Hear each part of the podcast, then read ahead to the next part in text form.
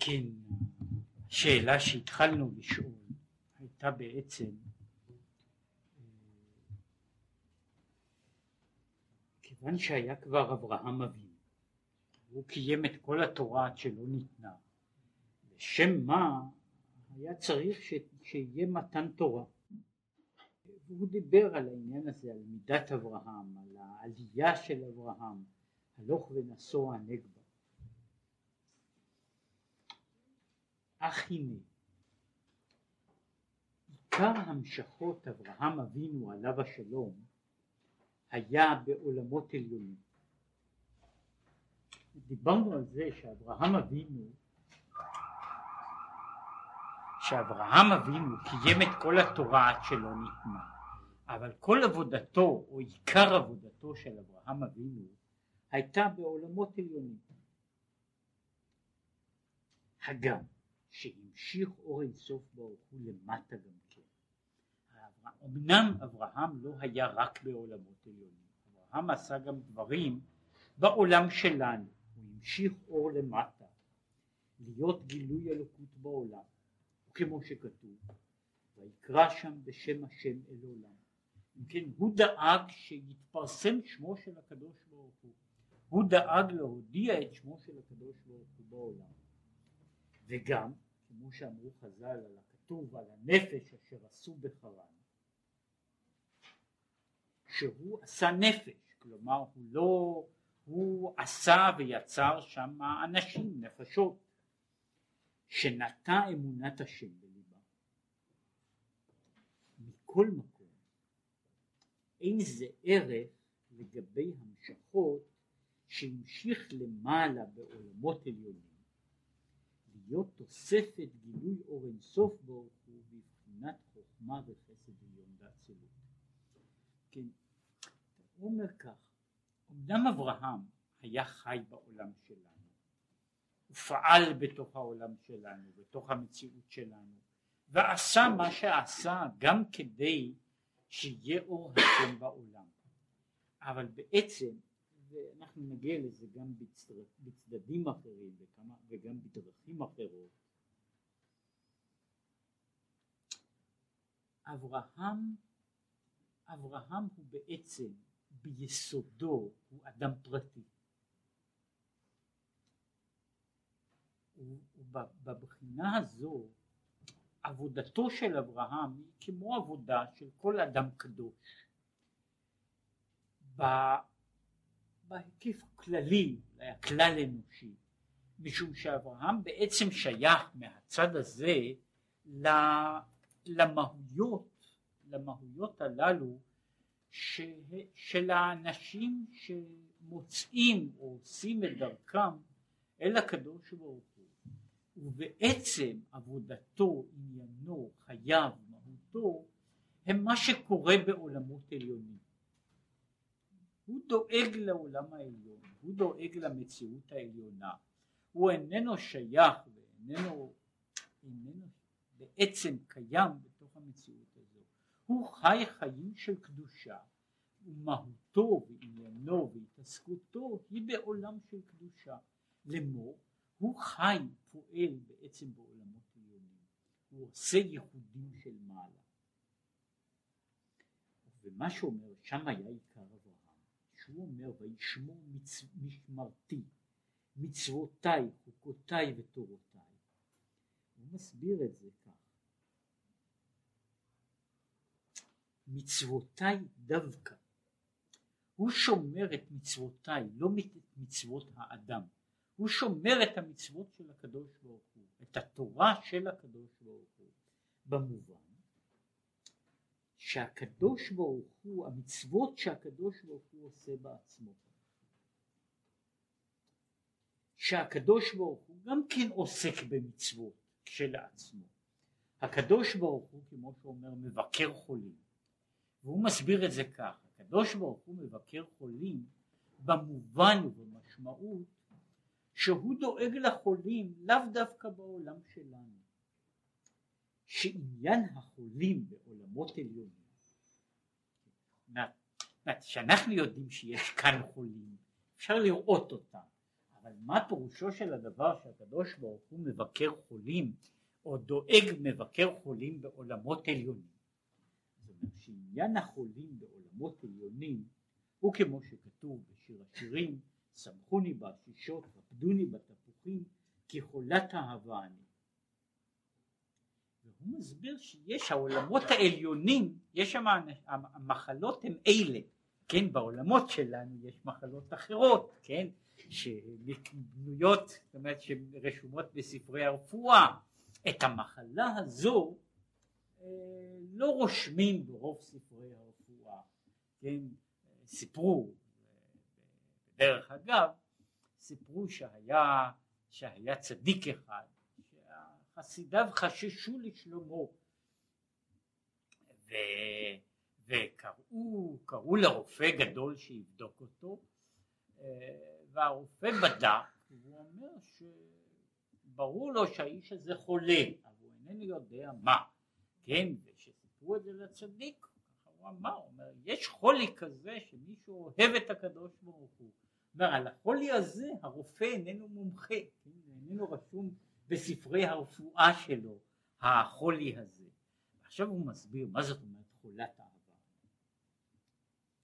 שבחינת חולת אהבה היא מחמת ההסתר וההלם שכל בחינת ממלא וסובב כל עלמין אינן אלא בחינת זיו. ורק הודו על ארץ ושמיים כמו שהוא משתמש שוב בפסוק הזה כי נשגב שמו לבדו הודו על ארץ ושמיים. שמו של הקדוש ברוך הוא גם הוא נשגב לבדו לאמור מנותק מרוחק מכל מציאות אלא הודו של השם הוא על ארץ ושמיים.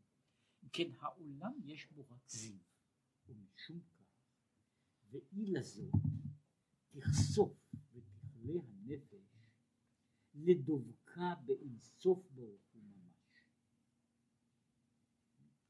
כן יש החולי הזה, הוא מגדיר אותו באופן אחר, הוא החולי שנובע ממציאותו של העולם כעולם. יש חולי שהוא חולי אחר, אבל זהו חולי שנובע מזה שהעולם הוא עולם, שהעולם מנותק מן המהות האלוקית. משום שבכל עולם, ואין זה משנה באיזו דרגה של עולם, בכל עולם המציאות האלוקית איננה אלא זיו.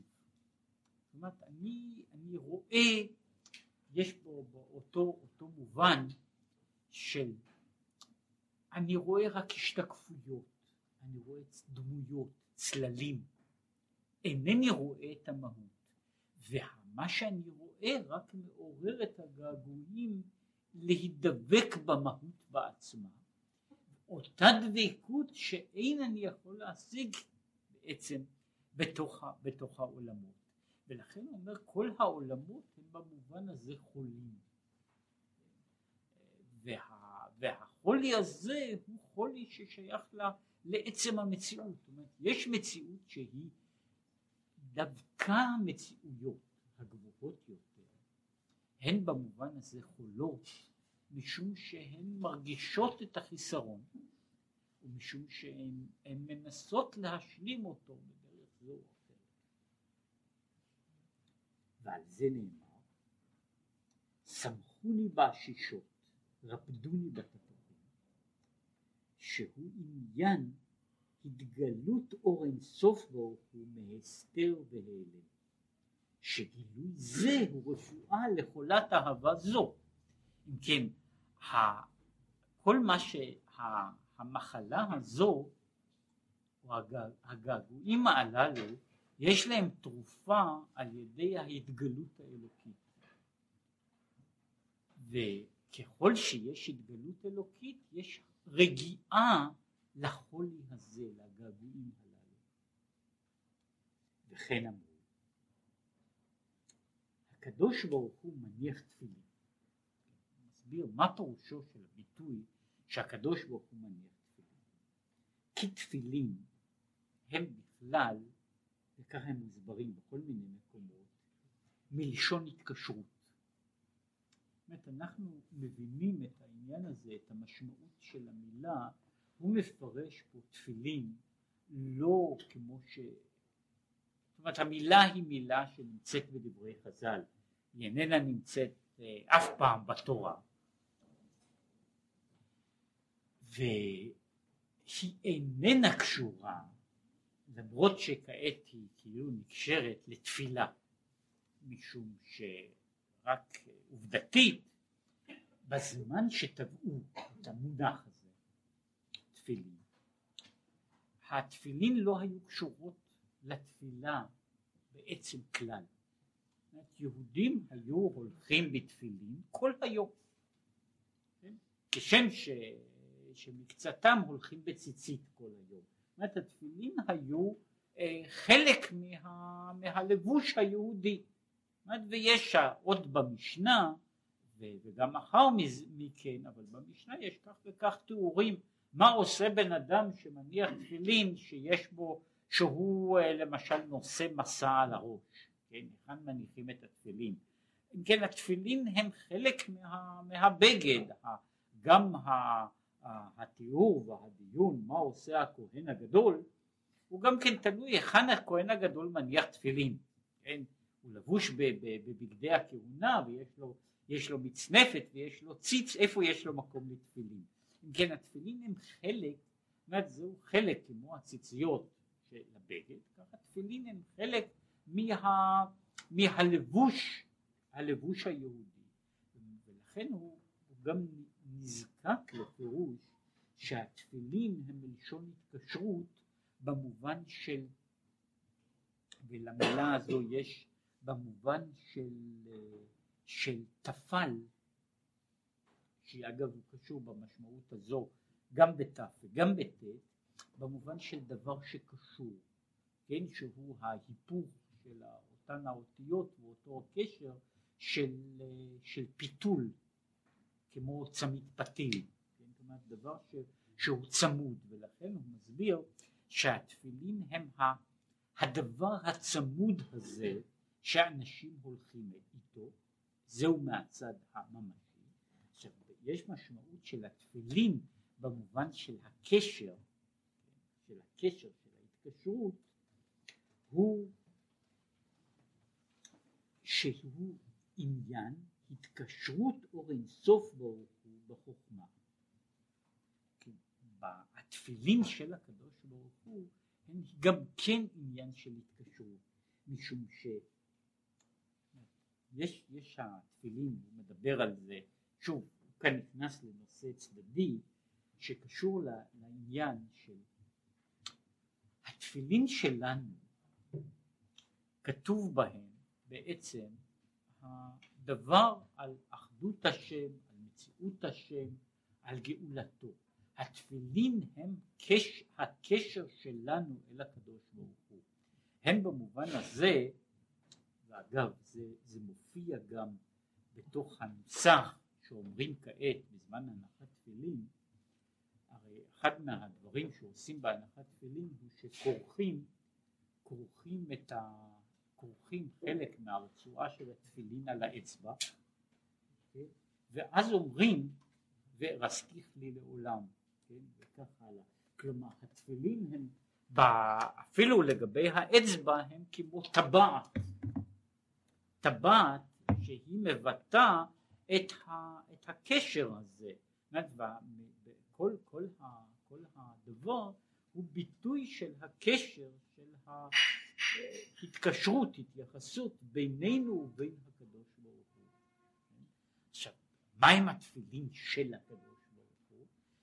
והוא מסביר שהתפילין של הקדוש ברוך הוא הן ההתקשרות שלו עם העולם. במובן הזה ואגב זה מה שמופיע בשיר ששרים אותו אם במנגינה פחות טובה או עוד פחות טובה כן בשיר הכבוד ששרים בשבתות בדרך כלל בסוף התפילה ושם יש הביטוי קשור לעניין הזה, פארי עליו ופארו עליי. התפילין הם, הם אותו קשר, הקשר שלנו, פארנו בו ופארו בנו, כן, וה, וההתקשרות הזו של, ה, של התפילין, כן, היא ההתקשרות הכפולה מצד אחד בינינו, אבל הוא לא מדבר כאן בנושא הזה, אלא הוא מדבר על התפילין דמרי עלמא, התפילין של הקדוש ברוך הוא שהן ההתקשרות שלו אל המציאות שלנו. אז הוא אומר ככה, שהוא התקשרות, והיינו דם, ושוב, התקשרות אור אינסוף ברוך הוא בחוכמה. והיינו דאמרינה, זה מה שאנחנו אומרים, תפילין דמרי עלמא, מה כתיב ברוך? אנחנו יודעים מה כתוב בתפילין שלנו. כן? כתוב שם למשל שמע ישראל.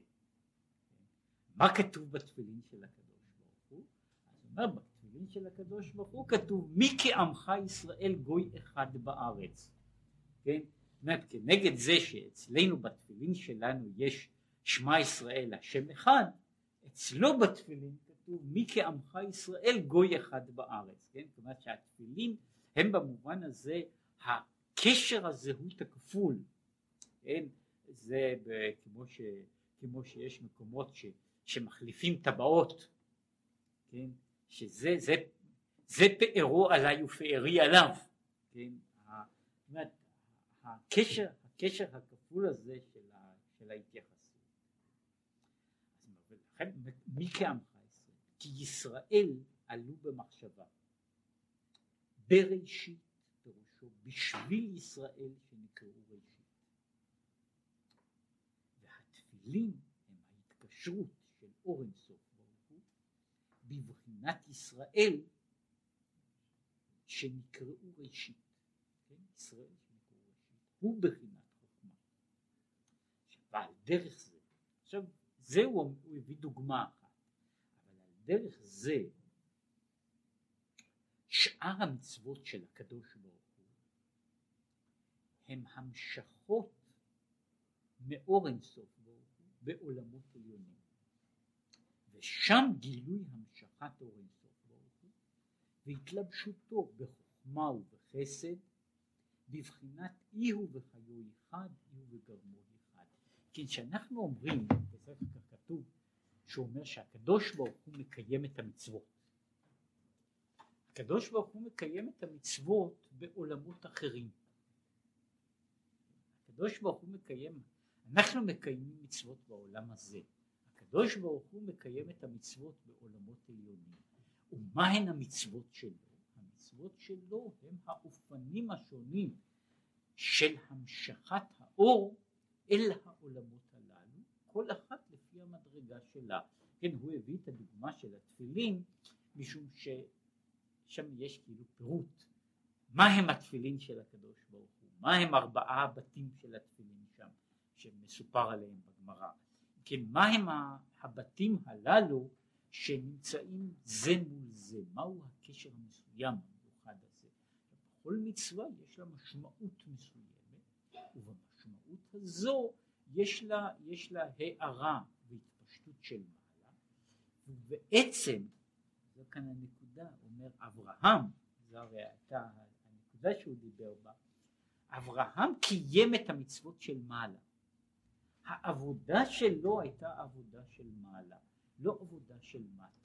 וזהו חלק מהעניין, שמה שאברהם עושה הוא בעצם חי בעולם של מעלה, הוא עושה עבודה מעין מה שעושה הקדוש ברוך הוא, הוא שומר את מצוותיו של הקדוש ברוך הוא, או מה שאומר הוא מקיים את כל המצוות ברוחניות לאמור בעולמות עליונים, ושזהו העיקר והתמצית של עבודתו בתוך העולם. הוא בעצם עם היותו חי בעולם שלנו הוא פועל ועושה בעולמות אחרים. הוא, הוא נמצא בעולם שלנו רק כעודף. אבל היי עלמא, שהוא עלמא דפירודה, העולם שלנו, העולם של הפירוד. כמו שמתבאר, כמו שכתוב, על ונהר יוצא מעדן להשקות את הגן, אז יש הנהר מתחיל מלמעלה ומשם ייפרד. יש המקום שבו הנהר מפסיק להיות הנהר של מעדן אל הגן והוא מתחיל להיות נהר פשוט, כן? והוא מדבר על זה רק שהוא לא רק מזה שהוא, שהוא, שהוא מתחלק, אלא משם הוא נפרד, משם הוא נפרד, וכל עולמנו הוא בעצם עלמא דפירודה, במקום אחר בזוהר מדובר על טורי דפירודה, הרי פירוד, שהם מבדילים והעולם שלנו הוא ביסודו עלמא דפירודה משום שהגדרת הקיום של העולם לעצמו היא מתחילה מזה שהוא עלמא דפירודה. העולם שלנו מגדיר את עצמו, מגדיר את עצמו כעולם נפרד, הוא מגדיר את עצמו כמציאות נבדלת. אז בעצם עצם הגדרתו של העולם, באמת, וזה קשור לפיזיקה שלו, הקוסמולוגיה שלו, ותפיסת הפילוסופיה שלו היא מתחילה בעיקרה מזה שהעולם הוא נפרד. יש עולמות, עולמות שהם מתחילים במובן הזה מלמעלה. הם מתחילים מהקדוש ברוך הוא. העולם שלנו הוא בהגדרתו נפרד, מפני שהוא מגדיר את עצמו, הוא מקיים את עצמו כעולם ש, שחי מכוח, מכוח המהות, המהות שלו. ולכן הוא ביסודו עלמא דפירודה. כדי להיות המשכת אור אינסוף באותו, בבחינת אי הוא וחיו אחד, גם למטה בעולם הפירוד. ניתנה התורה לישראל שתהא התלבשות והתאחדות אור אינסוף הוא ממש בחוכמה וחסד שלמטה במעשה המצוות וקיומן בעשייה גשמית כמו שכתוב וירד השם על הר סיני את ההדגשה היא דווקא על וירד זה אמרו דהיום ההוא דקגרים כן. מתן תורה הוא לפי זה לא ההתגלות של אמת חדשה. מתן תורה איננו הגילוי של הבנה חדשה, של השגה חדשה בעולמות עליונים.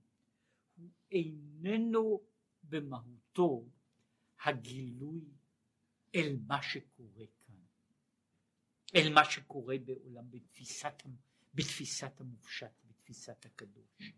היסוד של מתן תורה הוא יצירת קדושה בתוך העולם הזה, יצירת קדושה בתוך המציאות של עלמא דפירודה. מה ש... נאמר את זה כאן, זה מופיע, העניין הזה מופיע הרבה מאוד פעמים, כל, לא רק בספרי החסידות, אבל הוא מופיע בהדגשה גדולה מאוד כאן. סוד מתן התורה לא כל כך בזה שאנחנו יכולים למצוא ב- ב- בלשונות כאלה או כאלה סולם להגיע לשמיים, אלא במידה רבה בזה שהשמיים יכולים להגיע אלינו. יש, דיברו על העניין הזה שסיני הוא בגימטריה סולם. ככה זה, כן, אבל הסולם הזה, אף על פי שהוא משמש לנו הוא ביסודו הסולם של, של המעלה למטה, לא של המטה למעלה. הגילוי הגדול של, של מתן תורה הוא שאיך קדושה יכולה להיות בתוך המציאות הגשמית. אם רק לקרוא דבר, וזה קטע,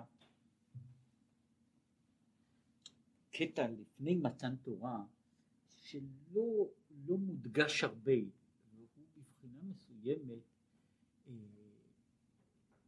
איך לומר את זה, אה, הוא, הוא נראה כל כך לא מתאים לזמן ולדור ולתקופה שהוא ככה מעלה על הדעת שמה שאמרו שבני ישראל שיצאו ממצרים היו דור דעה, שדור המדבר היה דור דעה, אז מתברר שהייתה להם יותר מדי השכלה. שם המומנט שמופיע לפני מתן תורה הוא שהאנשים צריכים הוכחה לראות שאפשר לדבר, שידבר האדם עם השם וחי. עכשיו מה בעצם הנקודה הזו שידבר האדם עם השם וחי? יש תפיסה שהיא תפיסה פילוסופית כללית. יש מגע עם האינסוף, עם הקדוש ברוך הוא, אבל המגע הזה מושתת ביסודו על המוות האנושי. הוא קשור במהותו הבסיסית בזה שהאדם, האדם צריך להינתק. ולחזור ולהינתק עד שבדרגה העליונה הוא ניתק לגמרי. זה, זה לא קשור לא, לאו דווקא למיסטיקה של המזרח הרחוק.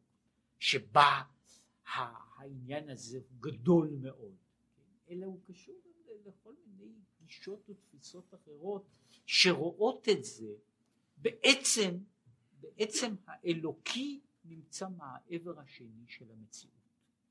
החלק הזה של המציאות הוא החלק שבו אנחנו עוברים, סובלים, נוסעים, מתקיימים, עושים מה שעושים, אבל הוא בעצם, הקדוש ברוך הוא נמצא בצד זו, עכשיו, הצד הזה שלנו, המציאות שלנו, העולם שלנו, הוא העולם, הוא בעצם נתפס בתור עלמא דה פירודה, וזה לא משנה, ויש דרגות, דרגות מתחת לדרגות של תפיסה, ובכללן התפיסה של, של העולם הזה, זאת אומרת, העולם של העולם הגנוסטי, שרואה את העולם הזה, במידה מסוימת אולי גם העולם הנוצרי, שרואה את העולם הזה ככולו, כ, כ, בעצם כמציאות טמאה ביסודה, זאת אומרת הוא קשור שוב ל, ל, ל, לאותה תפיסה שהאלוקי נמצא בצד האחר.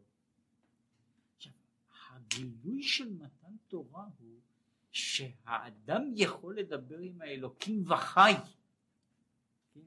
אני, אני רוצה להדגיש פה שיש הרבה פעמים, וזה זה דבר שהוא לפעמים מפתיע, לפעמים מרתיע אנשים, ההדגשה הזו של אלוקים חיים ומלך עולם, כן, שהיא נראית, זאת אומרת, כאילו תמוהה, שאלוקים חיים, כן, שהיא חלק מתפיסה כללית של, של שה... שהיא מתבטאה גם בתחום אחר, ההגדרה שיש בהלכה באופן כללי מאוד, אפשר, אפשר להיכנס לפרטים, אבל באופן כללי מאוד, ההגדרה ההלכתית, ואני לא מדבר דווקא על הלכה במשמעות הפרטית שלה, התורה, הנביאים והלאה, היא שהמושג של טומאה קשור בצורה זו אחרת למוות. מוות גדול ומוות קטן. הדבר הזה שעומד בתור הקוטב האחר של הקדושה הוא המוות. וזה לא פלא, זה, יש, יש בכל פעם הדיכוטומיה של החיים והמוות, כמו בספר דברים. נותן לכם לפניכם היום את הברכה ואת הקללה, את החיים ואת המוות, אחר כך מופיע דבר שהוא שוב מאוד בולט, הוא לא אומר ובחרת בתורה, ובחרת את הרע, ובחרת בחיים, ובחרת בחיים, זאת אומרת כל ההדגשה הזו של אלוקים חיים, כן? כל התפיסה שה... שה... לזה טומאת המת, כן? מהבדיחה עד המלחמה באל המת, שהוא, יסוד מוסד של כל כך הרבה דברים, כן?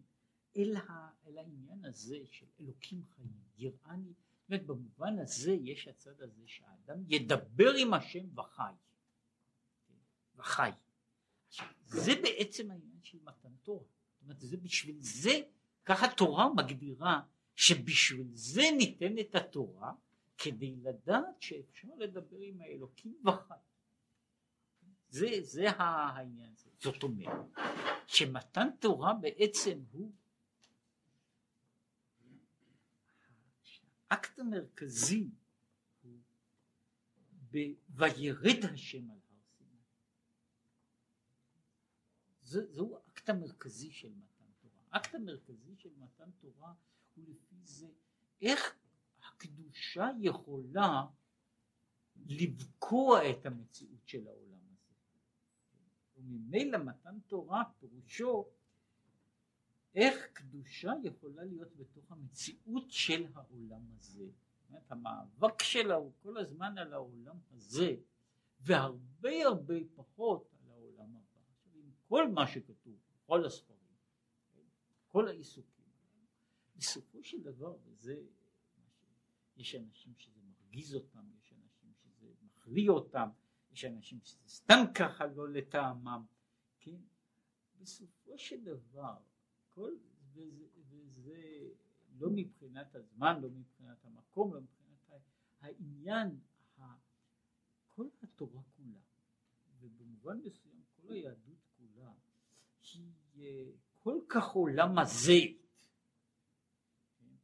היא כל כך לא מתעסקת בעולם הבא, כל כך לא מתעסקת בעולם הבא, זאת אומרת עם כל מה שישנו ונאמר וכתוב, כן, אז ההתעסקות בתוך בעולם הבא, בין בגן עדן ובין בגיהנום, היא התעסקות די שולית, התעסקות די שולית, עם כל מה שיש, אפשר היה לאסוף את כל מה שיש בדברים הללו ועדיין הוא מעט מזער, אם הייתי רוצה להעמיד את זה הייתי אומר ככה, כל מה שנכתב,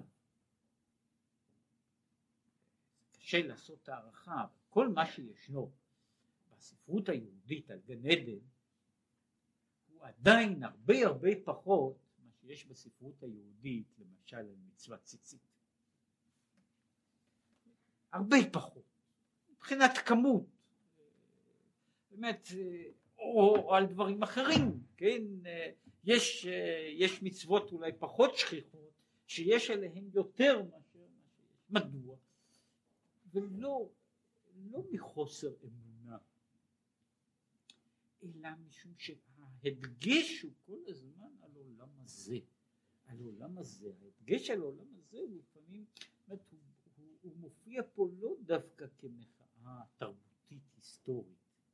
הוא מופיע פה כמחאה, הייתי אומר לזה בתור אקט כללי, אקט כולל שהוא הוא כנגד כל העולמות העליונים, הוא כנגד, הוא, הוא במובן, במובן מסוים הוא עוקר את כל מה שיש שם, אה, מה שיש במציאות הקודמת, והוא בונה, בונה עולם חדש שבו הקדושה היא מכון לשבטך פעלת כאן. זה, זהו חלק, חלק משמעותי מרכזי ועל זה אמרו, שאומר שם דהי יום ההוא דקדרים, שהיום של מתן תורה, היום של מתן תורה הוא להביא את האלוקי אל העולם הזה, לבנות את ה... לבנות קדושה בתוך המציאות של העולם הזה. זהו העניין של, של, של מתן תורה. והעניין הוא, עכשיו הוא קצת נכנס ל... שוב, לא בשלמות, זה אחת הבעיות של, כל הספרים הללו, שהם, אחד מהם הוא לא סיסטמטי. לא מתחיל נושא וגומר אותו, רק נוגע באיזה דבר וממשיך הלאה לאיזה, לנושא אחר. הנה כתיב אל דעות הוויה. מה זה דעות? פירוש שתי דעות. יש שתי דעות, ייחוד העילאה. עכשיו, שתי הדעות הללו, כלומר, הן לא, הן במובן מסוים שני ההיבטים על המציאות. ייחוד העילאה הוא מתחיל במבט ויסודו במבט ויסודו בדעה מלמעלה למטה. ובמובן של ייחוד העילאה כל מה שלמטה מטה הוא יותר כלא וכעין וכל מה שלמעלה יותר יותר נחשב ליש. כן יש מבט כזה. יש מבט של מעלה. המבט נאמר מנקודת הראות של מעלה מנקודת הראות כאילו של הקדוש ברוך הוא או של העולמות העליונים. העולמות העליונים הם יש. העולם שלנו הוא העולמות שככל שהם יותר נמוכים הם פחות יש. עד שמגיעים לעולם שלנו שהוא כעין ממש. הוא כעין ממש. ולכן מה שיותר למעלה הוא יותר יש. וכמו שכתוב להנחיל אוהבה יש. כן? שזה נאמר כמו שדרשו ולא משנה הדרש שזה שי עולמות לעתיד. אבל במשמעות הזו הקדוש ברוך הוא אומר להנחיל אוהבה יש. מהו היש? יש? פירושו עולמות של מעלה. עולם, עולם ועולם גבוה מעולם ועולם גבוה מעולם משום שהעולמות הללו הם יש. רק כדי להסביר את זה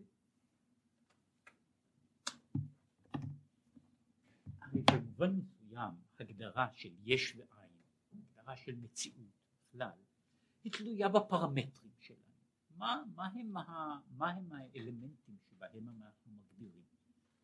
למשל יש לנו הגדרות שבהן אנחנו מגדירים חומר. אנחנו מגדירים את, ה, את, ה, את היש החומרי באיזה מובן? בתור הדברים פחות או יותר שייך לדברים המדידים. כן? או אם להגיע לתחום מסוים זאת אומרת אנחנו בודקים את היש ואנחנו קובעים את היש לפי המידה, המידות הללו. עכשיו זוהי הגדרה אחת של יש. אני יכול לומר למשל, זו, אני רק אומר לדוגמה, בתור הגדרה לגיטימית שהיא לא בדיוק הגדרה של מעלה אבל היא הגדרה אחרת הייתי מגדיר כך הייתי מגדיר שיש יש אמיתי הוא יש שניתן להוכחה יש פחות אמיתי הוא יש שניתן לפחות הוכחה עכשיו אם הייתי מגדיר מציאות באופן הזה אז הייתי צריך לומר ככה שהישים המתמטיים הם הכי יש. ההוכחה למציאותם, ההוכחות לגביהם, הם הוכחות הכי מושלמות. הישים הפיזיקליים הם הרבה פחות מושלמים. נאמר, כל פורמולה, זאת אומרת נוסחה מתמטית, נוסחה מתמטית שהיא הקרוב ביותר לדבר שאני יכול להגדיר אותו בתור יש אובייקטיבי שהוא איננו תלוי לא באמצעי מדידה, לא בכלים חיצוניים, ושהוא אובייקטיבי מכל, מכל צורה שהיא. אגב, אחד הניסיונות, זה רק, רק בשביל להבין את הדברים הללו, שוב לצאת מהתחום של ההפשטה הגדולה, יש כך וכך אנשים שעושים מאמצים לבנות קשר עם יצורים מהחלל החיצון. יש, אה, אה, ועושים, משקיעים בזה הרבה מאוד, אני עכשיו לא מדבר דווקא על אלה שחולמים חלומות ורואים אנשים ירוקים קטנים, אלא על, על דברים שמשקיעים בהם אגב אה, גם, גם אנשים כבדי ראש ו... ושמשקיעים שהדברים הללו יקרים מאוד מבחינה פיזית מנסים להשקיע ומנסים לבנות קומוניקציה אימפליקציות לעולם. עכשיו ההנחה היא שאם יש יצורים בעלי בינה במקום אני צריך להוכיח את קיומי. אני צריך להוכיח את קיומי ואני צריך להוכיח שיש פה, הנה יש פה איזושהי הוויה רציונלית. וזה לא כל כך פשוט. כן? זה לא כל כך פשוט. עכשיו כל הניסיונות שנעשו, ויש ניסיונות שנעשים בגושים עצומים, שטחים ענקיים שמשדרים כל הזמן, אבל הם צריכים לשדר דבר שיוכיח איזושהי מציאות, והם מנסים לשדר ביסודו של דבר גם תמונות וגם מסרים שהם בעיקרם מתמטיים. כלומר, סוג מסוים, משפט פיתגורס, כן, משודר או מובא בדרכים שונות, צורות אחרות של, של סדרות של מספרים וכיוצא בהם, כדי להוכיח מה שרציתי לומר שאנחנו קיימים. זאת אומרת, כדי במובן מסוים, כדי להבליט את קיומנו, אנחנו הולכים לדברים, זאת אומרת, זה לא מספיק שאני, שאני נמצא פה ואני פועל פה, כן? זה דבר שאני לא יכול, א', לא יכול להודיע עליו, אני רק רציתי לומר שיש בצד מסוים שאני מנסה להביא איזשהו יש, כאילו במשמעות, בממשות אובייקטיבית יותר, שהיא תהיה נכונה מעבר לה, לאינטראקציה של למשל אנחנו בעצמנו, עם, עם מה שיש לנו אה, יחסים בינינו שאנחנו מבינים זה את זה ודברים מסוימים חשובים בעינינו כשאני מנסה לבנות איזה שהם דברים שהם יש, כן? אני עובר לישים כאלה. לכן אני אומר שבמובן הזה הישים המתמטיים הם ישים, הישים הפיזיקליים הם הרבה פחות ישים, והישים הללו שאנחנו כל הזמן נתקלים בהם וחיים איתם, הם, הם מפוקפקים מן הנקודה הזו. עכשיו זהו מבט אפילו מנקודת ראות שאמרתי לא נקודת ראות של קדושה עליונה, היא נקודת ראות של תפיסה קצת אחרת של הגדרת מציאות. תפיסה אחרת שאיננה, שאיננה חושית. זאת אומרת ברגע שאני מגדיר, מגדיר איזשהו, איזושהי מנסה להגדיר הגדרה של יש, לא באופן חושי, כן? אני כבר עובר להגדרות כאלה, וכשאני יכול להגיע איתן ואינני זקוק לזה ללכת רחוק להגדרות יותר ויותר מופשטות ולכן מבחינה זו העולמות העליונים שהם מסתכלים כן, זה אה, הם מסתכלים במובן הזה מהו יותר יש כן? אה, אני רק אביא דוגמה מלשון הדיבור מלשון הדיבור של בני אדם שהיא אגב מבטאה חלק מהעניין הזה. נניח שאני נכנס לבית כן, ואני שואל אם יש, אם יש מישהו בבית. כן, יש, הוא בן אדם שאני יכול לדבר איתו.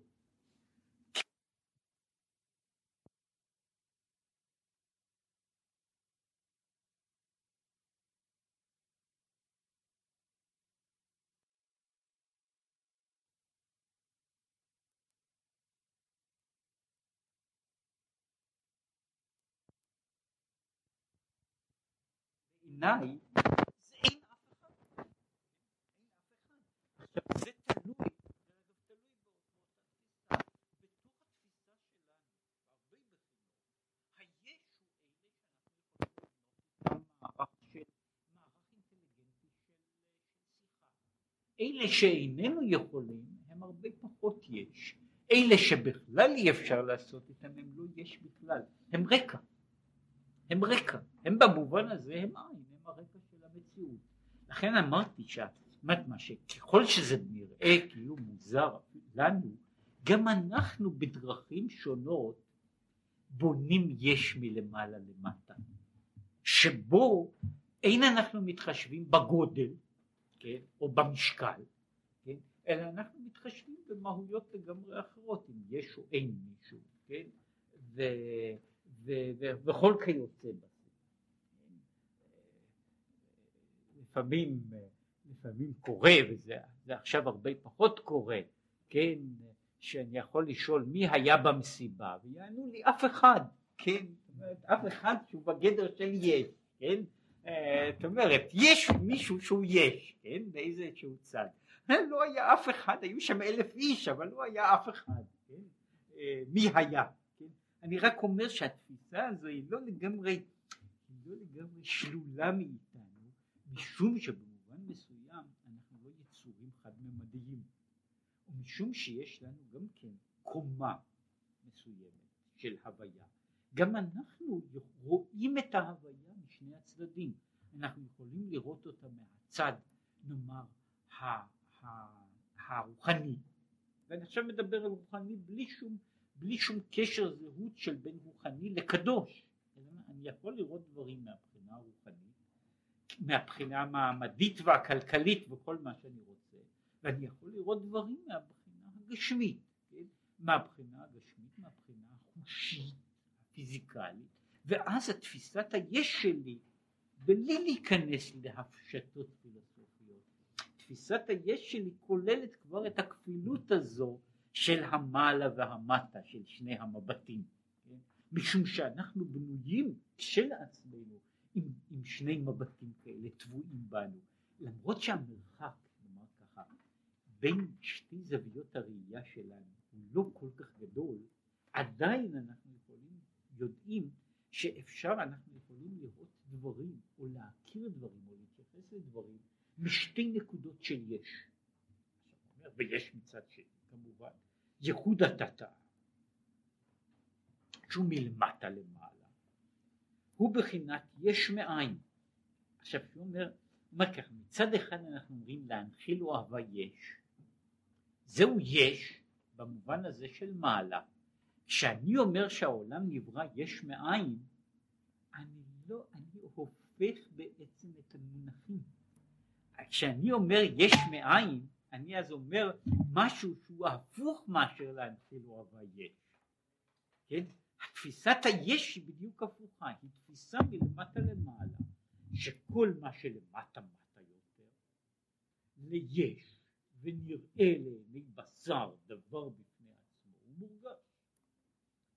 ומה שהוא למעלה מעלה, הוא עניין שאינו נראה ולא מורגש הוא מושג ולכן כן? עכשיו לכן הוא אומר יש שתי תפיסות ושתי התפיסות האלה הן שתי דעות שביניהן נמצאת נאמר ככה המחלוקת של, של הפילוסופיות ושל בני אדם הם נמצאים הרבה מאוד במחלוקת איזו דעה יותר חשובה. עכשיו הוא אומר ובשם זה של אל כולל שתי הדעות. אומרת, הוא יכול, מה שהוא רוצה לומר, רק הקדוש ברוך הוא יכול לראות את המציאות בשתי ראיות, בראייה של מלמעלה למטה ובראייה של מלמטה למעלה, בראייה של היש הכפול או של העין הכפול, שכשם שמלמעלה למטה כל מה שלמטה הוא כלא ואינו תופס מקום. כך הוא ממטה למעלה גם כן. וזה מה שאומר שמה, כי אל דעות השם ולא נתקנו עלילות. עכשיו הוא אומר ככה, מפני כי ולא נתקנו עלילות. הוא מעיר ולא כתיב באלף והקרי ולא בו' באותו פסוק. ולא באלף מצוות לא תעשה ולא בו' הן מצוות עשה. כן? יש הלא והלא, כן? שאגב החילוף הזה מופיע אה, בכמה מקומות ובכמה מקומות הוא מאוד מעניין החילוף הזה מפני שההבדל הזה בין הכתיב והקריא הוא מבטא לפעמים בדיוק שתי גישות, גישה של שלילה והשנייה גישה של חיוב. למשל, במזמור אחר, בתהילים, שאומרים אותו לעיתים יותר תכופות, הוא עשנו ולא אנחנו. גם שם יש כתיב וקריא, בבלא. יש לא ולא, הכתיב הוא באלף והקריא הוא בוו. עכשיו ההבדל מבחינת המשמעות, אין פה סתירה, יש מקומות, יש מקומות שה, שיש סתירה בין שתי המשמעויות, בין לא באלף ולא בוו. כאן אין סתירה, אבל יש הבדל בהתאמה. כשאני אומר הוא עשנו ולא אנחנו באלף? אני קובע, הוא עשנו, אנחנו לא עשינו, אנחנו לא עשינו. כן? זו, זו מבט של, הייתי קורא לזה כמו שהוא אומר פה, של מצוות לא תעשה. כן? זו, זה המבט הזה, אני מודה ש, שהוא עשנו ולא אנחנו עשינו, שזו הודעה גדולה והיא, כמו שמישהו אמר, שהבסיס של כל מצוות לא תעשה זה לא יהיה לך, זה עבודה זרה, כן? וזה בעצם הוא עשנו ולא אנחנו. עכשיו יש אבל הקרי של זה, הוא עשנו ולא אנחנו בו', ולא אנחנו הוא הצהרה חיובית, כן? בניגוד להצהרה השלילית של ולא באלף, ההצהרה הזו היא הצהרה חיובית, הוא עשנו ולא אנחנו שייכים ולא אנחנו מתייחסים, כלומר יש פה שתי המשמעויות הללו הן אותן המשמעויות שהוא מדבר על זה ולא בתור לא של מצוות לא תעשה ולא של מצוות עשה הן נצמדות אחת אל השנייה גם כאן באותו עניין ש, שיש לי מבט אחד שהוא שלילת מציאות מבט אחר של יצירת מציאות. ושתי המשמעויות הללו הן קשורות בעניין הזה של, של, של, של כל דעות הוויה. הוא מדבר על זה וזה קשור אגב בדבר אחר אני רוצה פשוט שוב לעמוד פה אבל רק לגמור את, ה, את הרעיון במובן מסוים במובן מסוים אנחנו יכולים לומר ואנחנו אומרים את זה ששתי הדעות הללו הן דעות ששייכות לו. יותר מזה, שתי הדעות הללו הם שני מבטים שאינם קשורים באיזה אופן לעצמות. מפני שמבחינת עצמותו שתי הדעות הללו הם שני סוגים של עין. יש עין של מעלה ועין של מטה. זאת אומרת יש עין אחת, עין אחד שהוא במבט הזה שרואה את העולם מלמעלה למטה ואחד שרואה מלמטה למעלה אבל שני אלה שהם קשורים בתפיסה מסוימת בקו הם לא קשורים במה שהוא קורא לזה בהיקף בעיגול הגדול שבו המעלה והמטה אינם קיימים. שהמעלה והמטה אינם קיימים שהם אינם משמעותיים. זאת אומרת כל העניין הזה בין המבט של מעלה והמבט של מטה וזה זה חלק שחוזר באופן יסודי מאוד בבסיס מעבר לכל, ה, לכל המאמרים הללו הוא שהחלוקה הזו בין הרוחני והגשמי בין הנעלה והנמוך היא חלוקה זאת אומרת שאני יכול להגדיר אותה בין מה שהוא נקרא בין מה שהוא בסיסי לבין מה שהוא נגזר מה שהייתי קורא לזה, איפה נמצאת הסטרוקטורה, איפה נמצאת, הסו, איפה נמצאת האינפרסטרוקטורה, איפה נמצאת הסופרסטרוקטורה. כל השאלה הזו, איפה נמצא הבסיס, ואיפה, ואיפה המגדל שנבנה עליו, כל זה קשור בעולם שהוא עולם שיש בו כיוונים. ובתוך עולם שיש בו כיוונים אני יכול להסתכל או מלמטה למעלה או מלמעלה למטה ובמובן מסוים בכל צד שאני מסתכל אני מסתכל ואני רואה את הדברים מהצד שלי הצד שלי יש לנו דוגמה לזה דוגמה, דוגמה מאוד ממשית אנחנו נמצאים על כדור הארץ עכשיו באופן טבעי אנחנו נמצאים למעלה, כן? אנחנו נמצאים למעלה, הראש שלי הוא למעלה, הרגליים שלי הן למטה, ויש בוודאי אנטיפודים? שהם הולכים בעצם, כן, וזה לא משנה איך אני עושה את זה, והם הולכים עם, ה, עם הראש למטה והרגליים למעלה. עכשיו זה במבט שלי, במבט שלי, זה בוודאי ככה. עכשיו במבט, כשאני עובר לצד ההוא, המבט הוא בדיוק הפוך, כן? ואני שוב רואה מעלה ומטה, או נקרא לזה עולם נורמלי ועולם בלתי נורמלי, אלא שאני רואה אותו בדיוק הפוך. עכשיו בעצם שני המבטים הללו הם לא, באמת אי אפשר להגיד שזה לא נכון. אם אני בונה באמת כיוונים, כן, אז מישהו נמצא למעלה ומישהו נמצא למטה. אם הייתי בונה כיוון מוחלט, כן, אז יש אחד שנמצא למעלה ואחד שנמצא למטה. ברגע שאני מדבר על, על העיגול כקובע, השאלה, השאלה הזו נעשית חסרת משמעות.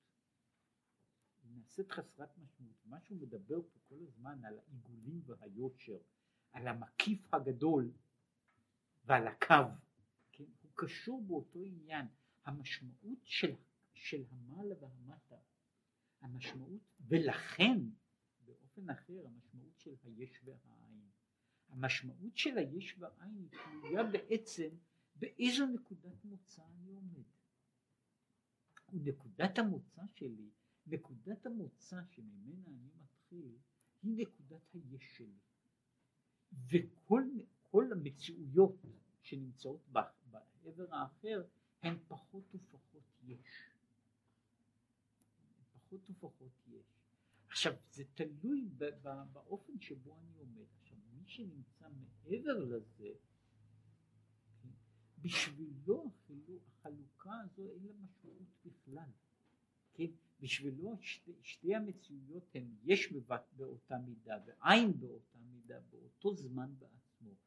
עכשיו לכן הוא אומר שרק הקדוש ברוך הוא במובן הזה של ההוויה שמעבר, שמעבר לכל, שם רק יכול להיות, רק אצלו יכולות להיות שתי דעות. כן? הוא יכול, מה שקוראים לזה, להבין את המציאות משני הצדדים שלה.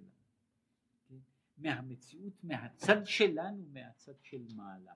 הוא יכול להבין, כמו שהוא יכול להבין את המציאות מבחינתו, יכול להבין שהמלאך מסתכל על האדם בתור